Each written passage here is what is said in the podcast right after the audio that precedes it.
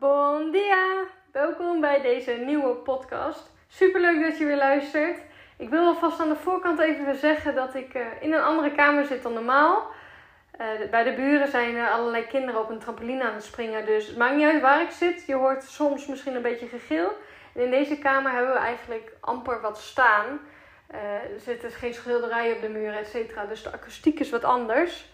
Mocht je er niet van houden, dan weet je dat alvast. Maar anders hoop ik dat je er niet zo heel veel last van hebt. En in ieder geval het onderwerp van de podcast wel heel leuk gaat vinden. Of niet, ja, leuk. Het is niet zozeer een heel leuk onderwerp, maar wel een interessant onderwerp voor velen.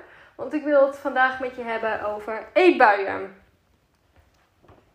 En dan vooral over de oorzaken van eetbuien. Want er zijn namelijk verschillende oorzaken Voordat ik de vier verschillende oorzaken met je ga doornemen, ga ik het eerst hebben over wat is nu precies een eetbui. Een eetbui is het moment waarop jij in een kortere tijd grotere hoeveelheden eten naar binnen opeet. Um, maar ja, wat zijn dan precies grote hoeveelheden en wanneer is iets echt een eetbui? Je hebt namelijk verschillende. In de wetenschap bestaan namelijk verschillende soorten eetbuien. Je hebt een objectieve eetbui, dat is waarvan niet alleen jij, maar ook je omgeving vindt dat er in een korte tijd overdreven veel voedsel wordt gegeten. Dus dat kan bijvoorbeeld zijn dat je ineens 10.000 calorieën op één moment allemaal wegeet. Nou ja, als je wil weten wat 10.000 calorieën ongeveer inhoudt, dat zijn uh, eh, 9 pizza's. Of bijvoorbeeld 3 croissantjes, 4 uh, donuts, donuts uh, 7 koekjes en een Big Mac menu. En daarbij nog een pizza en uh, een Oreo-reep en nog wat extra met wat drank. Dus daar moet je echt wel wat voor eten. Dus dat is in een korte tijd echt heel veel eten. Dat is een objectieve eetbui. Daarnaast heb je ook een subjectieve eetbui. Dat is dus de, waarvan jij zelf persoonlijk vindt dat, dat dat ook een eetbui is. Want de eetbui bij jou kan ook een heel, kan iemand anders weer geen eetbui vinden. Waar jij al vindt dat jij een eetbui hebt als je een pak koekjes leeg eet, vindt iemand anders dat niet zozeer een eetbui. Maar twee, koekjes, twee pakken koekjes. Maar dat is dus per persoon heel erg verschillend. En het maakt op zich niet uit wat de hoeveelheid is. Het hoeft dus niet een grote hoeveelheid te zijn. Maar als jij jezelf achteraf heel erg schuldig voelt of slecht voelt, kun je dat kwalificeren als een subjectieve eetbui. Daarnaast heb je ook nog eetbuien met controleverlies en zonder controleverlies. Controleverlies betekent dat je in een soort roes handelt. Dus je hebt geen controle over wat je eet en blijf maar eten zonder erbij na te denken. Dus dan sta je echt totaal niet meer in verbinding met jezelf, maar ben je alleen maar aan het eten. En daarna voel je je vaak heel schuldig. En bij een eetbui zonder controleverlies ben je dus wel bewust van dat je aan het eten bent. En kan je ook wel stoppen wanneer het, dat je echt voelt dat het veel te veel is. Er zijn verschillende oorzaken van eetbuien. Maar wat er in ieder geval geen één van is, is dat jij niet genoeg discipline hebt om die eetbuien te voorkomen. Het heeft helemaal niks met jou op dat vlak te maken. Zeer zeker niet. De vier oorzaken die ik met je ga bespreken is oorzaak nummer 1 is dat je geen of um, dat je niet volwaardige maaltijden eet. Oorzaak nummer 2 is dat je überhaupt te weinig eet. Oorzaak nummer 3 is dat je jezelf regels en restricties oplegt om te eten. En oorzaak nummer 4 is dat je eet om gevoelens te onderdrukken.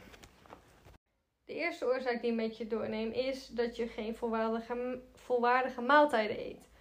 Dus je eet niet bij elke maaltijd eiwitten, vetten en koolhydraten. Deze drie macro's, zo heet, het, eh, zo heet dat, dat zijn de bouwstenen voor je lichaam en die zorgen ook gelijk voor een langer verzadigd gevoel. Als jij bijvoorbeeld bij het avondeten je koolhydraten skipt, dus dat je geen aardappels of wat dan ook eet, kan het maar zo zijn dat je s'avonds alsnog een eetbuik krijgt omdat je lichaam niet die voedingsstoffen heeft gehad. Wat ook kan zijn is dat je bijvoorbeeld tijdens de lunch of je koolhydraten skipt of je vetten skipt en alleen een salade hebt gegeten met sla en groenten, dat je na een uurtje of anderhalf uur alweer honger krijgt en denkt: ja, maar dit kan toch niet kloppen? Ik heb net gegeten hoe kan ik nu weer honger hebben? En dat je dus dan je honger gaat negeren. En dan s'avonds dat je thuis komt met superveel honger, een leeg gevoel in je maakt en heel veel zin om iets zoets of hartigs te knabbelen. Want ja, wie heeft er geen honger als je alleen maar uh, een salade hebt gegeten smiddags? En als je hiervan, van de, als jij bij jezelf nu denkt, hé, hey, misschien heb ik hier wel om, soms eetbuien, zijn er twee dingen die je kan doen om dit tegen te gaan. Kies ervoor dat je bij al je hoofdmaaltijden koolhydraten, eiwitten en vetten toevoegt, zodat je geen van die drieën skipt. En daarnaast eet wanneer je honger hebt. Ook al als jij uh, na anderhalf uur na je lunch alweer honger hebt. Trek de signalen van je lichaam niet in twijfel, want je lichaam geeft echt wel aan wanneer het weer trek heeft of niet. En het maakt ook niet uit als je bijvoorbeeld al ontbeten hebt om 9 uur en om, om 11 uur denkt: Oh jee, ik heb echt wel trek. En weet dat het dan oké is om half twaalf al aan je lunch te gaan zitten, omdat je lichaam gewoon honger heeft. Uh, ik snap dat het niet kan als je echt bepaalde tijden hebt met lunch, maar pak dan een tussendoortje. Je lichaam vraagt om energie en geef het ook die energie die het nodig heeft. Oorzaak nummer 2 ligt eigenlijk in het verlengde daarvan dat je überhaupt te weinig eet. En een eetbui is eigenlijk een soort inhaalslag van wat je lichaam te weinig heeft gekregen. Je lichaam eh, vecht voor overleving en gaat aanvullen wat het ontzegd wordt. Dus dat is ook met, de, met eten en honger. Ik heb een mooi voorbeeld gelezen in het boek van, uh, van Celine Rombouts. Fuck it, maandag start ik echt.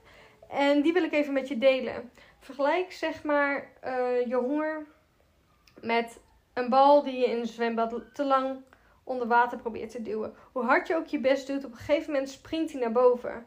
Of wanneer je bijvoorbeeld je adem inhoudt. Dan is je eerste reflex om daarna een hele grote hap lucht te nemen. Of voor die tijd een hele grote hap lucht te nemen. Adem is gericht op overleving. En bij honger werkt het op dezelfde manier. Als je die te lang negeert, trigger je een soort, een, eh, trigger je een soort oerhonger. En is het normaal dat je daarna als een razende alles gaat eten. Want ja, je, je hebt een hele lange tijd jezelf dat ontzegd. Dus je lichaam die, die wil het allemaal inhalen. Dus als jij denkt, hé, hey, ik heb over een langere tijd echt wel weinig gegeten. Of ik leef al in een extreem lang calorietekort en ik heb last van eetbuien.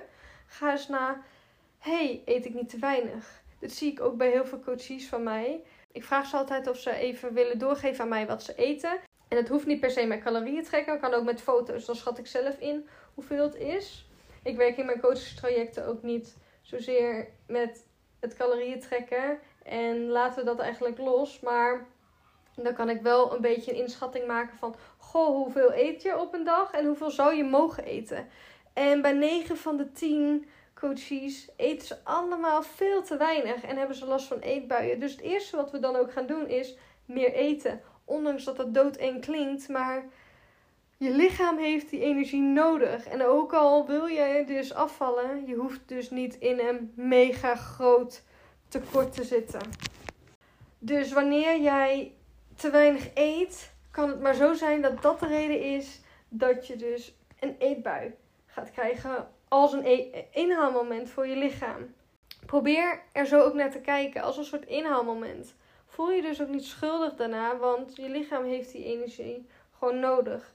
Je bent ook een mens en zulke dingen gebeuren.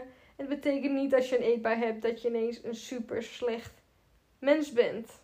En dan kom ik aan bij oorzaak nummer drie. En dat is dat je jezelf regels en restricties oplegt rondom eten. Dus bijvoorbeeld, ik mag geen chips. Of ik moet ontbijten met een bak kwark, ook al heb ik daar geen zin in. Of uh, ik mag na 8 uur s'avonds niks meer eten. Door die eetregels en restricties die jij voor jezelf hebt opgelegd, ga je ook leven in een soort schaarste. En alles wat je niet mag, wil je hebben ook, hè? Denk aan toen je klein was. Nee, je mag geen snoep, hè? Want uh, dat is niet goed voor je. Het enige wat jij dan wil als kind is dat snoepje. Of als, je, als ik puur alleen al zeg aan jou, denk nu niet aan die roze, roze olifant. Nou grote kans is dat je zo meteen een roze olifant voor je ziet. Omdat je weet, hé, daar mag ik niet aan denken.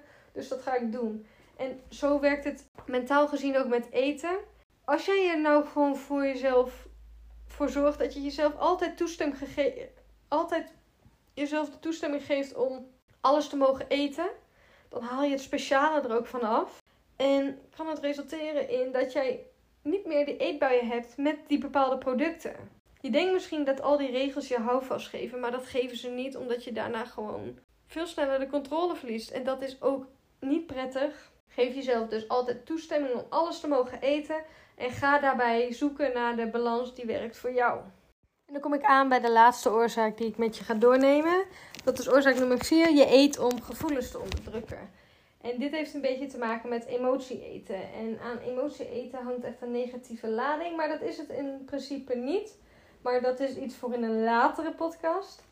Maar emotie eten triggert vaak ook eetbuien. En die twee komen ook heel vaak samen voor. Als je een eetbui ervaart aan de hand van emotie eten, kom je vaak in een visueuze cirkel terecht. Namelijk, je eet te veel, je voelt je schuldig en daarna schaam je je. Kom je daarvan, hè. En om die emotie weer te onderdrukken, ga je weer te veel eten. En zo, zeg maar, gaat het de hele tijd door. En daarbij kun je ook nog eens gaan compenseren en daardoor kan je weer een eetbui krijgen. Nou, in die cirkel, daar wil je het liefst uit, uh, daar wil je het liefst uitkomen. Maar als je merkt dat je een eetbui hebt waar de oorzaak niet bij die andere drie ligt, maar dat je merkt dat er meer een emotie achter zit, ga dan naar waar komt die emotie vandaan? Lost het wat op als ik nu ga eten? Is 9 van de 10 keer het antwoord is nee, want daarbij ga je de echte oorzaak niet aan. Dus sta stil bij jezelf en denk: welke emotie heb ik nu? Welke voel ik? En wat heb ik echt nodig om die emotie aan te gaan? Verveel ik me? Bijvoorbeeld? Ga ik wat leuks doen? Ga ik een vriendin bellen? Ga ik een rondje wandelen? Of wat dan ook. Maar het helpt niet per se om er nu te gaan eten. Voel ik me verdrietig? Nou, dan is het misschien zaak om eventjes heel hard te huilen. Misschien heb je daar meer behoefte aan dan zozeer het eten. Probeer dus bij jezelf in te checken. Waar heb ik nou echt behoefte aan? Dus om nog even kort samen te vatten, de vier oorzaken van eetbuien is 1. Je eet geen volwaardige maaltijden. 2. Je eet überhaupt te weinig. Nummer 3. Je legt jezelf restricties en regels op omtrent voeding. En 4. Je eet om gevoelens te onderdrukken. Maar wat dus geen van de oorzaken is, dat jij niet genoeg discipline hebt om die eetbui te voorkomen. Het heeft daar dus helemaal niks mee te maken. Een eetbui, het is echt een lastig iets en je komt er ook niet zomaar van af. Het zal een heel proces zijn om voor jezelf te achterhalen. Hè? Wat is nou de oorzaak en hoe kan ik daar in mijn situatie aan werken? Want voor iedereen is het natuurlijk ook persoonlijk en kan jij er wat anders aan doen om er wel vanaf te komen. En als je daar hulp bij nodig hebt, stuur me gerust een berichtje. Dit is een van de onderwerpen waar ik veel over heb met mijn coaches. En die nu ook hele mooie resultaten halen. Ineens kunnen genieten van een bakje met pepernoten s'avonds zonder de hele zak leeg te eten. En als jij dat ook graag wil ervaren, laat het me weten. Stuur me een DM. Wie weet kunnen we aan de slag gaan aan de hand van mijn WhatsApp coaching. En, en gaan we samenwerken aan het tegengaan van de eetbuien bij jou. Want ik zou ook niets liever voor jou willen om gewoon te kunnen genieten van eten zonder dat je jezelf gaat overeten aan de hand van een eetbui. Daarmee wil ik de podcast afsluiten. Heel erg bedankt voor het luisteren en ik spreek je bij een volgende podcast. Ajo!